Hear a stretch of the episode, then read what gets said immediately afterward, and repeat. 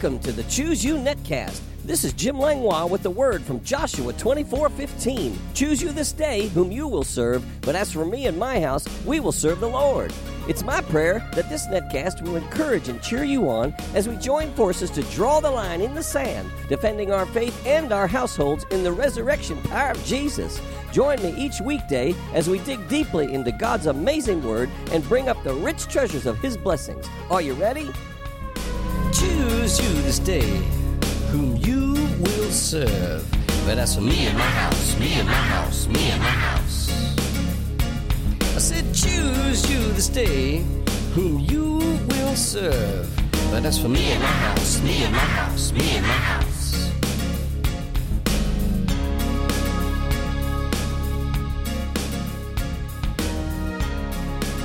Good morning, Networld, and thank you for tuning in. We're continuing in our series titled The Family Bible Revolution An End Time Message for His Generational Blessing. We left off yesterday talking about the gospel message of repentance, and today we'll dig further into that. You see, John the Baptist preached it, Jesus preached it, Peter preached it, and Paul preached it. It's the gospel of repentance. John the Baptist in Matthew 3 2 through 3 said, Repent, for the kingdom of heaven is at hand. For this is he who was spoken of by the prophet Isaiah, saying, The voice of one crying in the wilderness, Prepare ye the way of the Lord, and make his path straight. And speaking of Jesus, it says in Matthew 4:17, from that time Jesus began to preach and to say, Repent, for the kingdom of heaven is at hand. Peter in Acts 2:38 said to them, Repent, and let every one of you be baptized in the name of Jesus Christ for the remission of sins, and you shall receive the gift of the Holy Spirit. And Paul in Acts 17:30, he said, Truly, these times of ignorance God overlooked, but now commands all men everywhere to repent. And in Luke 15, it says, Likewise, I say to you, there will be more joy in heaven over one sinner who repents than over 99 just persons who need no repentance. Wow, the angels rejoicing in heaven. What's the message? It's summed up in these words Prepare ye the way of the Lord, repent, for the kingdom of heaven is at hand. And in Isaiah 40, chapter 3, it's described as a highway for God. It's the prophetic word for John the Baptist. Isaiah 40, verse 3 says, The voice of one crying in the wilderness, Prepare ye the way of the Lord, make straight in the desert a highway for our God. Yes, it's the highway built by repentance. And John had an interesting revelation of it. He wrote in Revelation 3:19, "As many as I love, I rebuke and chasten. Therefore be zealous and repent." You see, repent for the kingdom of heaven is at hand. It's the gospel. It's the universal rescue protocol for all. I like how Jesus said it in Mark 1:15. It says, "And saying, the time is fulfilled and the kingdom of God is at hand. Repent and believe in the gospel." One thing we have yet to discuss is the last part of Mark 24:14, which says, "And then the end will come." I'll read the whole verse. And this gospel of the kingdom will be preached in all the world as a witness to all the nations, and then the end will come. Ooh, and then the end will come. Think about this. We're no longer lost. Why? Because someone told us the truth. Are we willing to pass the truth to someone else? Why should we? Well, because the end is coming. When Jesus preached the gospel, it was called the gospel of the kingdom. Matthew 9:35 Then Jesus went about all the cities and villages teaching in their synagogues preaching the gospel of the kingdom and healing every sickness and every disease among the people. But in Matthew 24:14 it's called this gospel of the kingdom.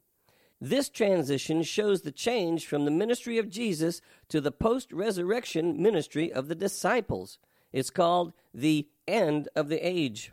Matthew 28 19 through 20 says, Go therefore and make disciples of all nations, baptizing them in the name of the Father, and of the Son, and of the Holy Spirit, teaching them to observe all things that I have commanded you, and lo, I am with you always, even to the end of the age.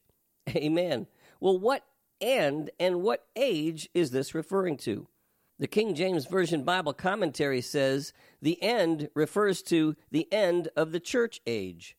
Matthew Henry's concise commentary says our Lord foretells the preaching of the gospel in all the world. The end of the world shall not be till the gospel has done its work. The church age. Well, what's that? I found a good explanation at gotquestions.org. The question being, what is the church age? Where does the church age fit in biblical history? And their answer was very interesting. An age is a historical period of time or an era. Some historians divide human history into many epochs and name them according to their defining characteristics Stone Age, Bronze Age, Iron Age, Middle Ages, Modern Age, Postmodern Age, etc. Biblical history, too, can be divided into different eras. When those divisions emphasize God's interaction with His creation, we call them dispensations. More broadly, biblical history can be divided into two periods, roughly following the division of the Old and New Testaments the age of the law and the church age. The church age is the period of time from Pentecost, Acts chapter 2, to the rapture, foretold in 1 Thessalonians chapter 4 verses 13 through 18. It is called the church age because it covers the period in which the church is on the earth. It corresponds with the dispensation of grace. Jesus predicted the church age in Matthew 16:18 when he said, "I will build my church." Jesus has kept his promise and his church has now been growing for almost 2000 years. The church is composed of those individuals who have by faith accepted Christ Jesus as their Savior and Lord, referencing John 1:12 and Acts 9:31. Therefore, the church is people rather than denominations or buildings. It is the body of Christ of which he is the head, quoting Ephesians 1:22 through 23. The Greek word ecclesia, translated church, means a called out assembly. The church is universal in scope but meets locally in smaller bodies. The church age comprises the entire dispensation of grace. The law was given through Moses, grace and truth came through Jesus Christ, referencing John 1:17. For the first time in history, God actually indwells his creatures permanently and eternally. In other dispensations, the Holy Spirit was always present and always at work, but he would come upon people temporarily such as in 1 Samuel 6:14. The church age is marked by the Holy Spirit's permanent indwelling of his people, quoting John 14:16. The church age will end when God's people are raptured out of the world and taken to be with the Lord, quoting 1 Corinthians 15, 51 through 57. The rapture will be followed in heaven by the marriage supper of the Lamb, quoting Revelation 19, 6 through 9, as the church the bride of Christ receives her heavenly reward. Until then, the church carries on in hope, exhorted to stand firm, let nothing move you. Always give yourselves fully to the work of the Lord, because you know that your labor in the Lord is not in vain. And that's from 1 Corinthians 15 58. So, do we, the church, love the lost enough to tell them the gospel? Let's sum all this up. Mark 16 15. He said to them, Go into all the world and preach the gospel to every creature. Luke 19:10 For the son of man came to seek and to save that which was lost. And when we put them together we get go into all the world and preach the gospel to every creature for the son of man has come to seek and to save that which was lost. Do we love the lost enough to tell them the gospel? I believe you agree with me. Yes, we do. Romans 1:16 For I'm not ashamed of the gospel of Christ for it is the power of God to salvation for everyone who believes, for the Jew first, and also for the Greek. I'll say it again the gospel of Christ is the universal rescue protocol for all. Now that we know what the first Family Bible Revolution essential is, being family worship, now that we know what to speak and teach, now that we know when and where family worship should take place, and now that we know who is responsible for its practice, Let's move on to the next Family Bible Revolution essential, number two, and that is authority. But before we do, let's review the five essentials family worship, authority, appointed and anointed, generational, and church worship. You see, family worship is the focus of God's Word being presented and discussed in the household on a regular basis. And that we've covered very well. Authority establishes responsibility, respect, and honor. Appointed and anointed speaks of calling, gifting, and the God given ability to fulfill that call. Generational speaks of the strength and energy of the young and the wisdom and fortitude of the old, together. And finally, church worship speaks of the importance of the Sabbath and our gathering unto Him in the beauty of holiness. Essential number two is authority, and it establishes the responsibility along with respect and honor. All of us need to learn how to be number two, and sometimes we need to learn how to be number three. King of the Hill is not just a kid's game, it's the nature of sin. Jesus gave all precedence to the Father God.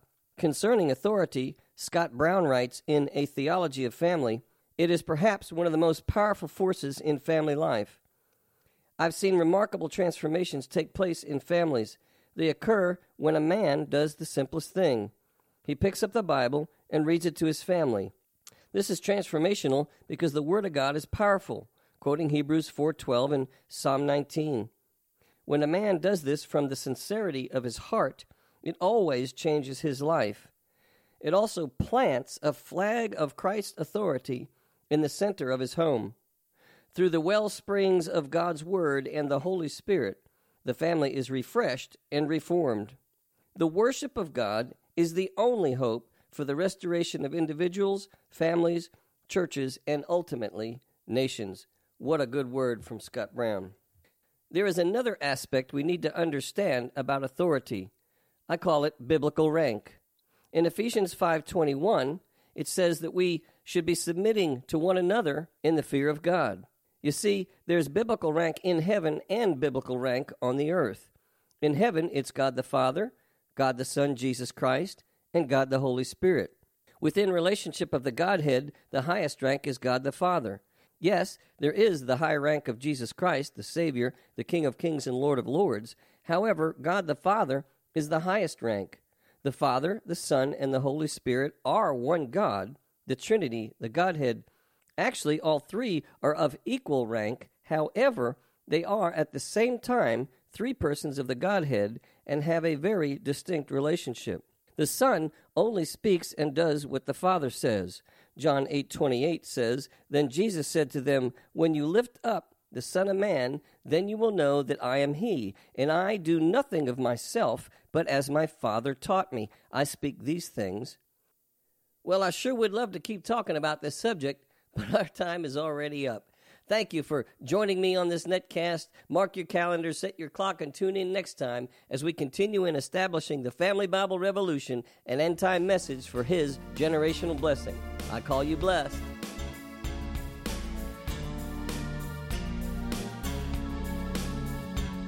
You have been listening to the Choose You Netcast with Jim Langlois.